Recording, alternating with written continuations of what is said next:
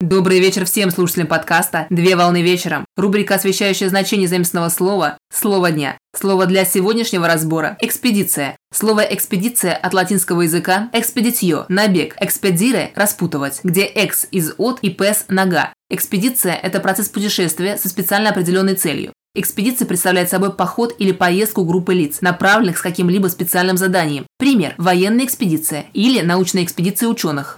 Коммерческом значении экспедиция представляет собой гражданский правовой договор, при котором одна страна, экспедитор, обязуется за счет другой страны от ее имени заказчика или от своего имени отправлять и принимать принадлежащие заказчику грузы, а также выполнять иные действия, необходимые для исполнения договора. При этом заказчик должен оплачивать услуги экспедитора, сдавать для отправления груз и принимать поступивший груз на его имя. Пример – международная морская грузоперевозка.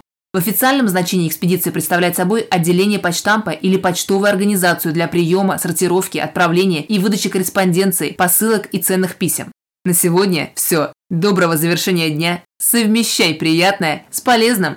Данный материал подготовлен на основании информации из открытых источников сети интернет с использованием интернет-словаря иностранных слов.